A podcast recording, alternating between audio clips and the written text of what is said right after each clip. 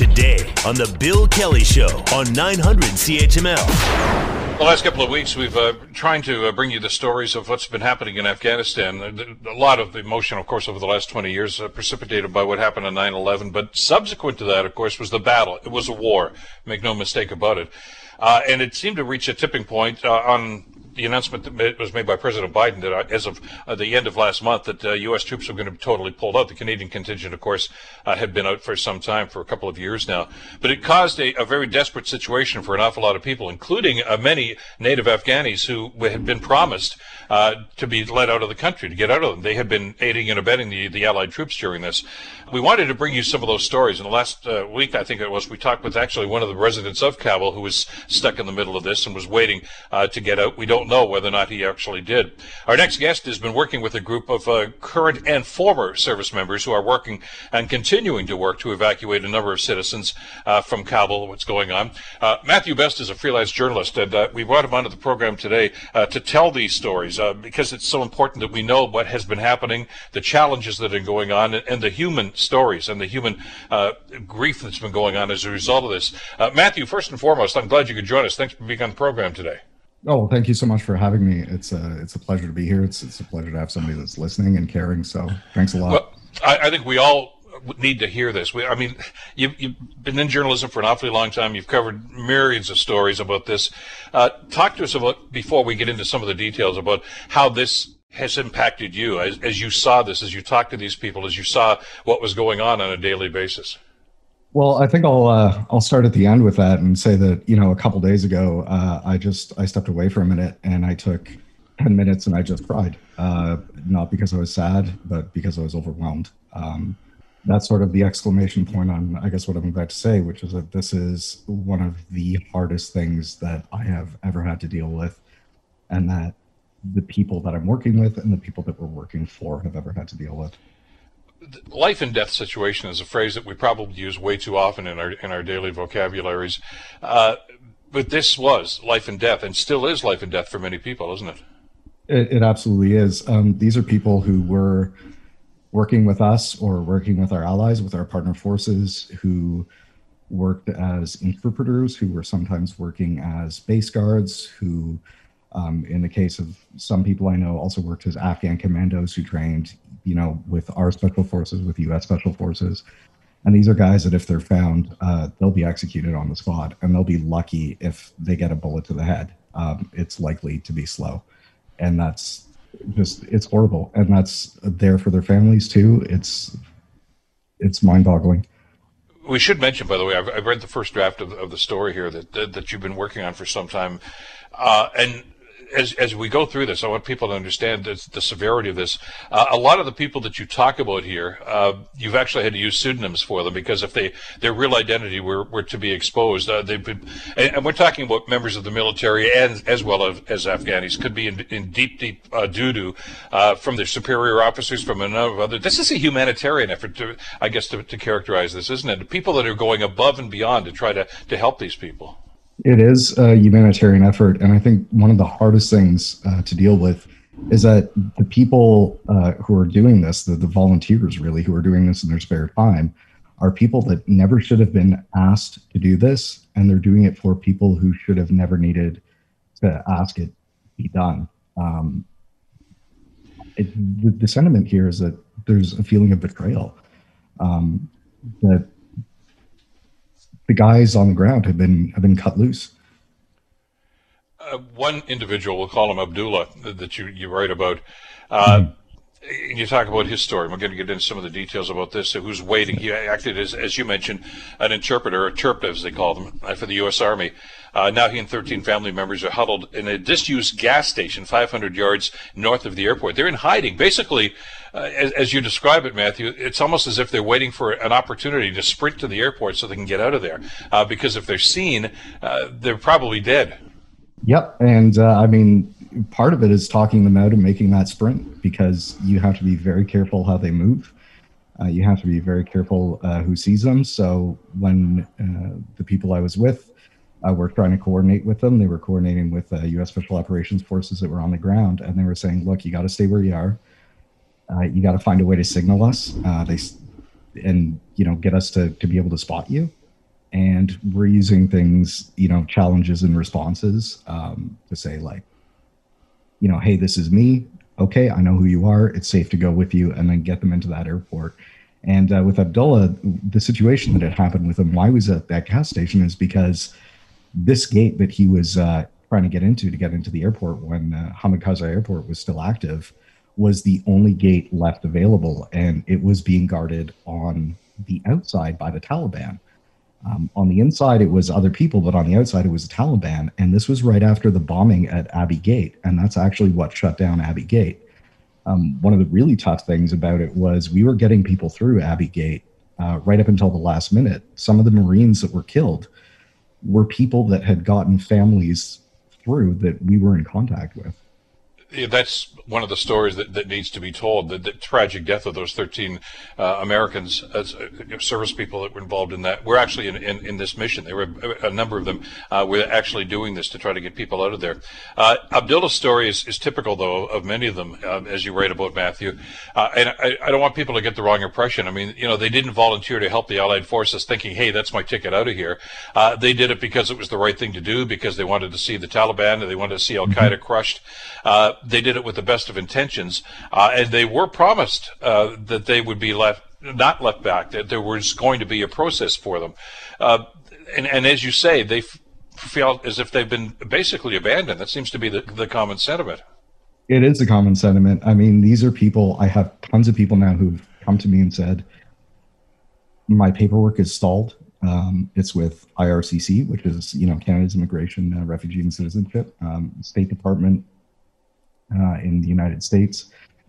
Um, I have file numbers, uh, but I haven't heard back in two months, or they'll tell me, uh, you know, it's I've filed it with the U.S. and Canada because I work with both, but they haven't even given me a file number yet. I mean, the stories are so myriad that if I was to tell them all to you, I'd take up your entire show. Um, but it's almost the same story over and over again, where what we're hearing from the United States is mission accomplished. It was a great success. From what I've seen, that's divorced from reality. Um, we're hearing over here on our side from Marc Garneau, all they have to do is make it to a friendly third party country. And, you know, for people up here, it's like, well, you know, I could get to a friendly third party country. I could just hop in, a, in my car and drive to the border in two hours and do some shopping in America. But for them, it's having to go through multiple checkpoints with Taliban. It's trying to figure out which country is going to have a border open. It's trying to figure out which country is going to let them in without a visa just to get the refugee processes started. It's it's not that easy. Well, and as as one individual told us uh, a couple of weeks ago when we were talking to them, uh, from Kandahar, which is where a lot of the, the Canadian, of course, activity occurred when the Canadians were there, uh, to Kabul, there's one road. Uh, and it's uh, it's being guarded by the Taliban, as you mentioned, with a number of different checkpoints. I, I suppose you could probably go over, you know, through the mountains, etc. But I mean, you know, do you really want to? You, well, you can't basically because of the, the, the physical and geographic problems and challenges that are there. But mm-hmm. at the mm-hmm. same time, uh, the Taliban are there too. I mean, you can't get from point A to point B uh, without running into Taliban at some stage, and you have no idea how they're going to respond to you. Oh, that's absolutely it. Um, there's no idea what kind of questions they're going to ask or you know um, are they going to search through things? Are they going to look up your id or are they just trying to wave people through? There's no idea if these taliban are you know and not to minimize the taliban or what they do but there's no idea if you know some of the guys that are working for them are just guys that have got caught up which happens in in wars which happens in war zones. They might be just people that want to wave them through but you know now they're with the taliban um, it, it's an unpredictable situation where you know people use the term fog of war to describe this kind of confusion and that's exactly the fog that these people are living in and so for us trying to peer through it it's very difficult where is the sense of urgency? On, I, I, don't mean from the people that you've talked to, because certainly they understand it. They're they're right in the in this firestorm now. Uh, but you know the the governments and it's the Canadian government yes certainly it's the bureaucracy the American bureaucracy the German bureaucracy the UK bureaucracy uh, seem to be saying well there's a process. Uh, do they not understand and grasp the urgency of, of what's going on here and, and how these delays are having an impact on these families? No no. They I it's this is the betrayal. When they when we talk about betrayal this is a betrayal is that lack of a sense of urgency um, you have people working day and night like you said, who do have a sense of urgency, but they're not the ones calling the shots. And we've had to do the end run around the shot callers because the people with the sense of urgency are not the people that set policy or can organize, you know, relief efforts. Do they understand, as you've talked to some of these people and the families that are waiting for help at this stage, some of them still in hiding, uh, that there is pushback on, over here about this? I, I, I, find it disgusting, but it's there. I saw a tweet the other day from somebody, uh, an American, by the way, uh, when they showed the pictures of, of some of the Afghans who have been extricated from their uh, landing in the United States, uh, basically saying, "Well, we just let the next Boston bombers over here." You know that that mm. that that idiotic atmosphere and that idiotic perspective is still there. I, I'm hoping that's not playing into the politics of this right now, which is why some politicians seem very reticent to get into this. They don't seem to to, to understand the humanitarian urgency that's going on here. Well, there's a couple points on that. Um, I'll address something very briefly. Whichever country ends up with these people has won the lottery. Um, these are some of the most loyal people who have a commitment to democracy because they know what it means to not have it. They know what it means to work to earn it. Whoever ends up with these people is going to get the most loyal citizens they get. So I'm just going to put that out there right now. Um, in terms of, I mean, those of us who are working on this side outside of Afghanistan, we all know that we're all disgusted by it, by that kind of talk. We've all heard it it's not talk that we pass on to the people on the ground. I mean, that's something that you don't you can't crush for morale at a time like this. But we see it. Um, you read a tweet like that. I mean, I've had some tweets that have come back when uh, you know I was covering this, and and people were saying much the same thing. And it it is, as you said, disgusting. It makes my skin crawl. Um, I don't know what else to say. It's I I'm afraid it's like cussing on air. It is, and it's it's it's sad that that attitude's here. And as I say, I just I just hope that you know the people that are in charge of this this this program uh, can look past that and understand the urgency that's going on here. What options at this stage are open? I mean, you know, we know that the U.S. contingent is gone. We know they left an awful lot of military hardware behind, mm-hmm. which is now in the possession of the Taliban. Uh, you, you, mentioned, you know, one of the options we have been told is for them to find their way to a, a border of another country and to try to get safe passage there. Uh, and it, you said it's not so easily done because there are no uh, basically no agreements between the Afghan government before they ran away from the Taliban. Uh, and these other governments, and you can simply be turned away at the border. I mean, you can go through hellfire, I guess, to try to get to a border. If you're lucky enough to get there, they could simply say, "We're not letting you in." So that's not really a solution at this stage, is it? It's not a solution, um, and unfortunately, it's the only real solution we have without going right back to war. Um, what we're looking at now, what I'm trying to push for personally right now, is getting a hold of immigration lawyers here uh, in other countries so that if these people do make it to the border, they can hit the ground running and have their paperwork be expedited, be processed through really hard. So, you know, if there's anybody out there that can help with that, that's that's certainly a line we'd love to have. Um, we're trying to make sure that these people can really keep moving. That there's once they start running, they don't have to stop until they get to safety, and that's the option we're working with right now. And it's, it's slim hope. Matthew, we know about the, the, treatment of women by the Taliban. Uh, we know that some of the horrific stories about what went on uh, before the Allied forces uh, were in Afghanistan. Uh, the greatest fear that many of them have expressed, and we've talked to a number of Afghanis over the last couple of weeks on the program, uh, have said is that it's simply going to revert back to those days again. With that in mind, is is it a priority now to try to get women and, and young girls out away from danger as, as quickly as possible? Absolutely. Along with the people who work with U.S. forces, they're the highest risk. Uh, I know you've read the draft, so you've you've seen this part, and I'll share it with your listeners. that despite it being gruesome, so I'm going to give them a heads up. Um, I decided to step over from being a journalist to just really helping when I opened up a claim from an Afghan journalist, um, basically trying to get their refugee status expedited. They had in there that the men didn't care what happened to them; their only concern was for the women in their group they were worried that they would become sex slaves and be married off to the Taliban. And next to those words um, was a, uh, I'm sorry, was a picture of a six year old girl. And it's, I'm really sorry. It's really hard to see. I know. Um, he's smiling at the camera and she has no idea what words are showing up next to her head. And I It's it's I know it's you can't see this and you can't experience this without tearing your heart out. I understand which is why I think we have to understand the gravity of the situation. I, uh, I, I, guess one of the takeaways there, because I know uh, that a number of the people that are still there, Matthew, are feeling abandoned. Uh, but uh, one of the messages I think we need to get across, and, and I know you've already tried to explain this to them, is there are still a number of people that may not even physically be there now that are still trying desperately, uh, yourself included, and a number of U.S. service people uh, that are still trying desperately to cut through red tape and to try to expedite this process. Uh, so it's not as if uh, everybody has given up on them. The, the process is still there, but it's it's got to be akin to rolling a rock up the hill sometimes to try to get any progress here.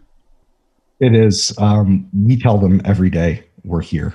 Um, I've I have things that weigh heavy on me. Um, I lost contact with a family whose uh, wife has cancer. The wife of the interpreter has cancer. Uh, they're both high risk. Her because of her health, him because of his job. And we try to just tell them every day we're still here. And then you get people like that who don't answer and you have no idea what's happening to them. And you're trying to tell them i'm still here to keep more their morale up.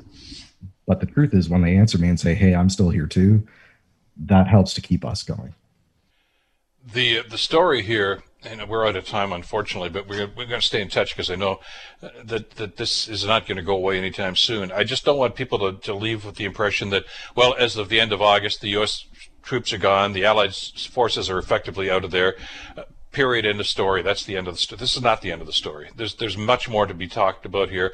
Uh, there's much more to be done here, and uh, and we can't forget these people. We can't forget those who put their lives on the line and whose families uh, on the, lives on the line uh, to try to help in the process there. And uh, and and we can't simply turn our backs on them. And I know you haven't.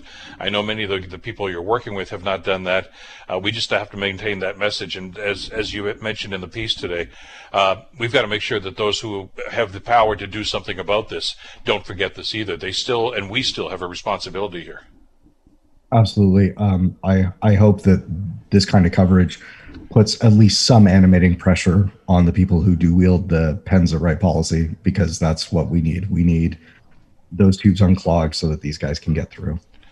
Matthew, uh, continued uh, good luck with this. I know that uh, there have been some, as you mentioned, some boxes that have been checked and some W's uh, for these very dedicated people to try to, to get these people out of harm's way.